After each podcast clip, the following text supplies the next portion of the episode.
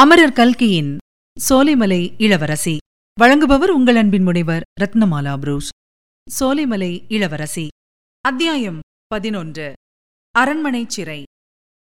மறுநாள் காலையில் குமாரலிங்கம் உறக்கம் நீங்கி கண் விழித்து எழுந்தபோது சூரியன் உதயமாகி மலைக்கு மேலே வெகு தூரம் வந்திருப்பதை பார்த்தான். அப்பா இவ்வளவு நேரமா தூங்கிவிட்டோம். பல தினங்கள் தூக்கமில்லாமல் அலைந்ததற்கு பதிலாக இப்போது வட்டி சேர்த்து தூங்குகிறோம் போல் இருக்கிறது. என்று எண்ணி தனக்குத்தானே நகைத்துக் கொண்டான். சுற்றுமுற்றும் பார்த்து தான் படுத்திருந்த இடத்தை கவனித்ததும் அவனுடைய நகைப்பு தடைப்பட்டது. முதல் நாள் காலையில் தான் படுத்து தூங்கிய வசந்த மண்டபம் அல்ல அது என்பதையும் அந்த பழைய கோட்டைக்குள்ளே இடிந்து கிடந்த பல பாழுங்கட்டிடங்களில் ஒன்றின் மேல் மச்சுத்தளம் அது என்று தெரிந்து கொண்டதும் அவனுக்கு ஒரே வியப்பும் திகைப்புமாய் போய்விட்டது. நேற்றிரவு தான் இந்த கட்டிடத்துக்கு வந்து மேல்தளத்தில் ஏறி படுத்துக் கொண்டதாகவே அவனுக்கு ஞாபகம் வரவில்லை.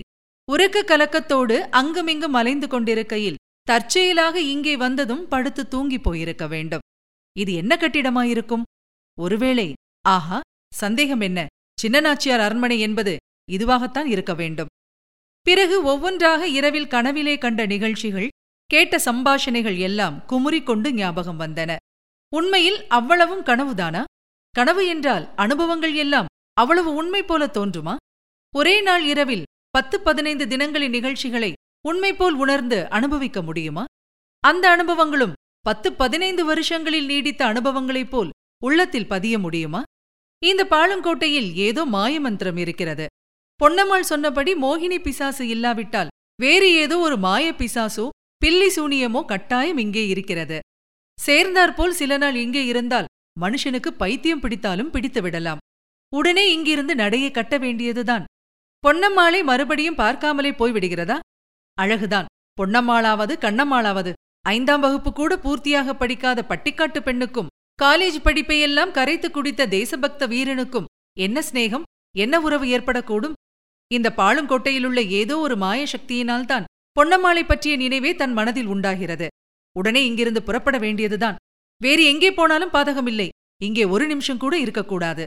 இவ்வாறு தீர்மானித்துக் கொண்டு அந்த பழைய மாளிகை மச்சிலிருந்து கீழே குதித்து இறங்கி ஒற்றையடி பாதையை நோக்கி குமாரலிங்கம் நடந்தான். திடீரென்று நாய் குறைக்கும் சத்தம் கேட்டது. குமாரலிங்கத்தின் நாவும் தொண்டையும் ஒரு நொடியில் வறண்டு விட்டன. அப்படிப்பட்ட பயங்கர பீதி அவனை பற்றிக் கொண்டது. காரணம் என்னவென்று யோசித்துப் பார்த்தால் நம்ப முடியாத அசட்டு காரணம்தான். இரவில் கனவிலே கேட்ட வேட்டை நாயின் குறைப்புச் சத்தத்தை அது அவனுக்கு நினைவூட்டியதுதான். காரணம் எதுவாயிருந்தாலும் மனத்தில் தோன்றிய பீதி என்னவோ உண்மையாயிருந்தது. சட்டென்று பக்கத்தில் இருந்த இடிந்த பாழும் சுவர் ஒன்றுக்கு பின்னால் மறைந்து நின்று ஒற்றையடி பாதையில் யார் வருகிறார்கள்? என்று கவனித்தான். அவன் மறைந்து நின்றதும் கவனித்ததும் வீண் போகவில்லை. சில நிமிஷத்துக்கெல்லாம் கையில் தடியுடன் ஒரு மனிதன் முன்னால் வர அவனைத் தொடர்ந்து ஒரு நாய் வந்தது. நாய் என்றால் தெருவில் திரியும் சாமானிய நாய் அல்ல பிரம்மாண்டமான வேட்டை நாய். முன்காலை தூக்கிக் கொண்டு அது நின்றால் சரியாக ஓராள் உயரம் இருக்கும். எருமை மாட்டை ஒரே அறையில் கொன்று தோளிலே தூக்கி போட்டுக்கொண்டு அனாயாசமாக போகக்கூடிய வேங்கை புலியுடன் சரிசமமாக சண்டையிடக்கூடிய நாய் அது. குமாரலிங்கம் மறைந்து நின்ற பாழும் சுவருக்கு அருகில் வந்தபோது அந்த நாய் மேற்படி சுவரை நோக்கி குறைத்தது முன்னால் வந்த மனிதன் திரும்பி பார்த்து சே கழுதை சும்மாயிரு என்று சொல்லிவிட்டு கைத்தடியால் நாயின் தலையில் பட்டென்று ஓர் அடி போட்டான். நாய் ஒரு தடவை உரிமைவிட்டு பிறகு பேசாமல் சென்றது. மனிதன் நாயை அடித்த சம்பவத்தை குமாரலிங்கம் சரியாக கவனிக்கவில்லை. கவனிக்க முடியாதபடி அவனுடைய மனத்தில் வேறொன்று ஆழமாக பதிந்துவிட்டது. அப்படி பதிந்தது நன்றாக தெரிந்த அந்த மனிதனுடைய முகம்தான். முறுக்கிவிட்ட மீசையோடு கூடிய அந்த முரட்டு முகம் மாணிக்கவல்லியின் தந்தை சாட்சாத் சோலைமலை மகாராஜாவின் முகத்தைப் போலவே தத்ரூபமாக இருந்தது. சுவரை கெட்டியாக பிடித்துக் கொண்டிருந்தபடியினால் குமாரலிங்கத்துக்கு தலை சுற்றிய போதிலும் கீழே விழாமல் தப்பிக்க முடிந்தது. மனிதனும் நாயும் மறைந்த பிறகு குமாரலிங்கம் கோட்டை மதில் ஓரமாக ஓடிய சிறு கால்வாய்க்குச் சென்று முகத்தையும் சிரசையும் குளிர்ந்த தண்ணீரினால் அலம்பிக் கொள்ள விரும்பினான். அதனால் தன் மனம் தெளிவடையும் என்றும் மேலே யோசனை செய்து எங்கே போவதென்று தீர்மானிக்கலாம் என்றும் எண்ணினான். அவ்விதமே கால்வாயை நோக்கிச் சென்றான். போகும்போது சோலைமலை மகாராஜாவை எந்த சந்தர்ப்பத்திலே அவன் பார்த்தான் என்பதும் இளவரசி மாணிக்கவல்லிக்கும் அவருக்கும் நடந்த பேச்சுவார்த்தைகளும் திரும்ப திரும்ப அவனுக்கு ஞாபகம் வந்து கொண்டிருந்தன. மாரணேந்தல் மகாராஜா உலகநாதத்தேவர் சோலைமலை கோட்டையில் வெகு காலமாக பூட்டிக் கிடந்த சின்ன நாச்சியார் அரண்மனையில் சுமார் பதினைந்து தினங்கள் வசித்தார். அந்த அரண்மனை வாசம் ஒரு விதத்தில் அவருக்கு சிறைவாசமாகத்தான் இருந்தது. சிறைவாசத்திலும் தனிச்சிறைவாசம்தான் ஆனாலும் சொர்க்கவாசத்தின் ஆனந்தத்தை அவர் அந்த நாட்களில் அனுபவித்துக் கொண்டிருந்தார்.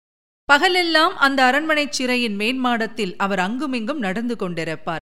அவருடைய கால்கள் நடந்து கொண்டிருக்கையில் உள்ளம் என்னவெல்லாமோ ஆகாச கோட்டைகளை கட்டிக் கொண்டிருக்கும். ஒரு குறிப்பிட்ட பலகணியின் அருகே அவர் அடிக்கடி வந்து நின்று எதிரே தோன்றிய பெரிய அரண்மனையை நோக்குவார். அந்த அரண்மனையின் மேல் மாடி முகப்பில் சில சமயம் ஒரு பெண் உருவம் உலாவிக் கொண்டிருக்கும். இளவரசி மாணிக்கவல்லி தமக்காகவே அங்கு வந்து நிற்கிறாள் உலவுகிறாள் என்பதை எண்ணும் போதெல்லாம் அவருடைய உள்ளம் துள்ளிக் குதிக்கும்.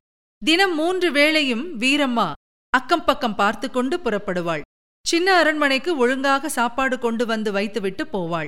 சூரியன் அஸ்தமித்து இரவு ஆரம்பித்ததோ இல்லையோ சிறைக்கதவு திறக்கப்படும். உடனே உலகநாதத்தேவர் கோதண்டத்திலிருந்து கிளம்பிய ராமபாணத்தைப் போல் நேரே வசந்த மண்டபத்துக்கு போய்ச் சேர்வார். சீக்கிரத்திலேயே மாணிக்கவல்லியும் அங்கு வந்து விடுவாள். அப்புறம் நேரம் போவதே அவர்களுக்கு தெரியாது. வரும் காலத்தைப் பற்றி எத்தனையோ மனோராஜ்ய இன்பக் கனவுகளை கண்டார்கள். இடையிடையே ஒருவரை ஒருவர் நேரமாகிவிட்டது பற்றி எச்சரித்துக் கொள்வார்கள். எனினும் வெகுநேரம் சென்ற பிறகுதான் இருவரும் தத்தம் ஜாகைக்கு செல்வார்கள்.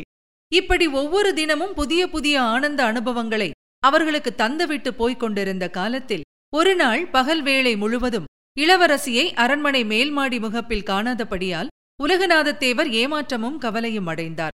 அஸ்தமித்த பிறகு வழக்கம்போல் வசந்த மண்டபத்துக்குப் போய் அவர் காத்திருந்ததும் வீணாயிற்று. ஏதேதோ விவரமில்லாத பயங்களும் கவலைகளும் மனத்தில் தோன்றி அவரை வதைத்தன. மனத்தை துணிவுபடுத்திக் கொண்டு பெரிய அரண்மனைக்கு சமீபமாக சென்று தீப வெளிச்சம் தெரிந்த ஒரு பலகணியின் அருகே மறைந்து நின்றார். இருவர் பேசும் குரல்கள் கேட்டன. ஒரு குரல் மாணிக்கவல்லியின் இனிமைமிக்க குரல்தான். இன்னொரு ஆண் குரல் அவளுடைய தகப்பனாரின் குரலாகத்தான் இருக்க வேண்டும். அடர்த்தியான செடிகளின் மறைவிலே நன்றாக ஒளிந்து நின்று கொண்டு பலகணியின் வழியாக உலகநாதத்தேவர் உள்ளே பார்த்தார். அவர் எதிர்பார்த்தபடியே தந்தையும் மகளும் உட்கார்ந்து பேசிக் கொண்டிருந்தார்கள். ஆஹா அவ்வளவு அழகும் சாந்த குணமும் பொருந்திய இனிய மகளைப் பெற்ற தகப்பனாரின் முகம் எவ்வளவு கடுகடுப்பாகவும் குரோதம் கொதித்துக் கொண்டும் இருக்கிறது. இதை பற்றி அதிகமாக சிந்திப்பதற்குள்ளே அவர்களுடைய சம்பாஷணையில் சில வார்த்தைகள் அவர் காதில் விழுந்தன. உடனே பேச்சை காது கொடுத்து கவனித்து கேட்க ஆரம்பித்தார். சோலைமலை மகாராஜாவுக்கும் அவருடைய அருமை மகளுக்கும் பின்வரும் சம்பாஷணை நடந்தது. ஏது ஏது? உலகநாதத்தேவனுக்காக நீ பரிந்து உருகி பேசுகிறதை பார்த்தால் கொஞ்ச நாளில் அவனை கல்யாணம் செய்து கொள்கிறேன் என்று கூட சொல்லுவாய் போலிருக்கிறதே. நீங்களும் தான் எனக்கு அடிக்கடி மாப்பிளை தேட வேண்டிய கஷ்டத்தை பற்றி சொல்லுகிறீர்கள் அல்லவா? உங்களுக்கு அந்த கஷ்டம் இல்லாமல் போனால் நல்லதுதானே அப்பா? என் கண்ணே உன் தாயார் காலமான பிறகு உன்னை வளர்ப்பதற்கு நான் எவ்வளவோ கஷ்டப்பட்டேன். அதேபோல் இந்த கஷ்டத்தையும் நானே சுமந்து கொள்கிறேன். உனக்கு அந்த கவலை வேண்டாம். எனக்கு கவலை இல்லாமல் எப்படி இருக்கும் அப்பா? நீங்கள் பார்க்கும் மாப்பிள்ளை என் மனத்துக்கு பிடித்திருக்க வேண்டாமா? நான் தானே கல்யாணம் செய்து கொள்ள வேண்டும். அதற்கு பிறகு ஆயுள் முழுவதும் அவரோடு நான் தானே இருந்தாக வேண்டும். என் செல்வ கண்மணி உன்னை கல்யாணம் செய்து கொள்ளுகிற கழுதை உன்னை சரிவர வைத்துக் கொள்ளாவிட்டால் அவன் தவடையில் நாலு அறை கொடுத்துவிட்டு உன்னை திரும்ப இங்கே அழைத்துக் கொண்டு வந்து விடுவேன். இப்போது இருப்பது போல் எப்போதும் நீ இந்த சோலைமலை கோட்டையின் மகாராணியாக இருக்கலாம். அது எப்படி அப்பா ஒருவருக்கு வாழ்க்கைப்பட்ட பிற்பாடு நான் திரும்பவும் இங்கே வந்து சந்தோஷமாக இருக்க முடியுமா? இந்த அரண்மனையில் உன்னுடைய சந்தோஷத்துக்கு என்ன குறைவு மாணிக்கம்? பெண்ணாய் பிறந்தவர்கள் புருஷன் வீட்டுக்கு போவதுதானே முறைமை அப்பா? அது முறைமைதான் கண்ணே. ஆனால் தகப்பனார் பார்த்து கல்யாணம் செய்து கொடுக்கிற போது அப்படி கொடுக்கிற புருஷனுடைய வீட்டுக்கு மகள் போக வேண்டும். நாமெல்லாம் மானம் ஈனமற்ற வெள்ளைக்கார சாதி அல்ல. வெள்ளைக்கார சாதியில் பெண்கள் தாங்களே புருஷர்களை தேடிக் கொள்வார்களாம். மோதிரம் மாற்றிக்கொண்டால் அவர்களுக்கு கல்யாணமாகிவிட்டது போலவாம். இப்படி சொல்லிவிட்டு சோலைமலை மகாராஜா ஹா ஹா ஹா என்று சிரித்தார். அவருடைய சிரிப்பு ஒருவாறு அடங்கிய பிறகு மறுபடியும் சம்பாஷணை தொடர்ந்தது. அப்பா வெள்ளைக்கார சாதியை பற்றி அடிக்கடி புகழ்ந்து பெருமைப்படுத்தி பேசுவீர்களே. இன்றைக்கு ஏன் இந்த மாதிரி பேசுகிறீர்கள்? நானா வெள்ளைக்காரர்களை புகழ்ந்து பேசினேன். அதற்கென்ன? அவர்கள் சண்டையில் கெட்டிக்காரர்கள் துப்பாக்கியும் பீரங்கியும் வைத்திருக்கிறார்கள் என்று சொல்லியிருப்பேன் மற்றபடி அவர்களைப் போல் கல்யாணம் முதலிய காரியங்களில் விவஸ்தை இல்லாமல் இருக்க வேண்டும் என்று நான் சொல்லவில்லையே. அப்பா கல்யாண விஷயத்தில் வெள்ளைக்காரர்கள் விவஸ்தை இல்லாதவர்கள் என்று எப்படி சொல்ல முடியும்? நம்முடைய தேசத்திலும் பழைய காலத்தில் அவ்விதம்தானே நடந்தது? ராஜகுமாரிகள் சுயம்பரத்தில் தங்கள் மனத்துக்கு உகந்த புருஷனை தேர்ந்தெடுத்து மாலையிடவில்லையா? தமயந்தியும் சாவித்திரியும் விவஸ்தை இல்லாதவர்களா? இதை கேட்ட சோலைமலை மகாராஜா சிறிது நேரம் திகைத்துப் போய் நின்றார். பிறகு மாணிக்கம் வெளி உலகம் இன்னதென்று தெரியாமல் இந்த அரண்மனையில் அடைபட்டு கிடக்கும்போதே நீ இவ்வளவு கெட்டிக்காரியாக இருக்கிறாயே? உனக்கு தகுந்த புருஷனை நான் எங்கிருந்து பிடிக்கப் போகிறேன்? பழைய நாட்களிலே போல மதுரை பட்டணத்தில் பாண்டிய ராஜ்யத்தை ஸ்தாபித்துவிட்டு எந்த மறவர் குலத்து வீரன் உன்னை பட்டத்து ராணியாக்குகிறேன் என்று வருகிறானோ அவனுக்குத்தான் உன்னை கட்டிக் கொடுப்பேன். வேறு எந்த கழுதையாவது வந்தால் அடித்து துரத்துவேன் என்று சொல்லிவிட்டு இடி இடி என்று சிரித்தார். மறுபடியும் அதெல்லாம் கிடக்கட்டும் மாணிக்கம். நீ உன் உடம்பை சரியாக பார்த்துக்கொள். ராத்திரியில் வெகுநேரம் வரையில் தோட்டத்தில் சுற்றிவிட்டு வருகிறாயாமே அது நல்லதல்ல. இளம்பெண்கள் ராத்திரியில் சீக்கிரம் படுத்து தூங்க வேண்டும். இன்றைக்காவது சீக்கிரமாய் போய் படுத்துக்கொள் என்றார். ராத்திரியில் எனக்கு சீக்கிரமாக தூக்கம் வருகிறதில்லை அப்பா. அதனால்தான் நிலா நாட்களில் சந்திரனையும் நட்சத்திரங்களையும் பார்த்து கொண்டு சிறிது நேரம் தோட்டத்தில் உலாவி விட்டு வருகிறேன் என்றாள் மாணிக்கவல்லி. அடடே அதுதான் கூடாது. சிறு பெண்கள் நிலாவில் இருக்கவே கூடாது. சந்திரனையே பார்க்கக்கூடாது அப்படி சந்திரனையே பார்த்து கொண்டிருந்த பெண்கள் சிலருக்கு சித்தப்பிரமை பிடித்திருக்கிறது என்று சொல்லி வந்த மகாராஜா திடீரென்று பேச்சை நிறுத்தி அது என்ன சத்தம்? என்று கேட்டுக்கொண்டு பலகணியின் வழியாக வெளியே பார்த்தார். மாணிக்கவல்லி முகத்தில் பெருங்கிளர்ச்சியுடன் ஒன்றுமில்லையே அப்பா வெளியில் ஒரு சத்தமும் கேட்கவில்லையே என்றாள். உண்மை என்னவென்றால் சற்று முன்னால் மகாராஜா அங்கிருந்து போவதற்காக எழுந்ததை பார்த்தவுடனே தோட்டத்தில் செடிகளின் மறைவில் நின்று கொண்டிருந்த உலகநாதத் தேவர் இன்னும் சிறிது பின்னால் நகர்ந்தார். அப்போது செடிகளின் இலைகள் அசைந்ததனால் உண்டான சலசலப்பை கேட்டுவிட்டுத்தான் அது என்ன சத்தம் என்று சோலைமலை மகாராஜா கேட்டார். மேற்படி கேள்வி உலகநாதத் தேவரின் காதில் விழுந்தபோது அவருடைய குடலும் நெஞ்சும் நுரையீரலும் மேலே கிளம்பி தொண்டைக்குள் வந்து அடித்துக் கொண்டது போலே இருந்தது.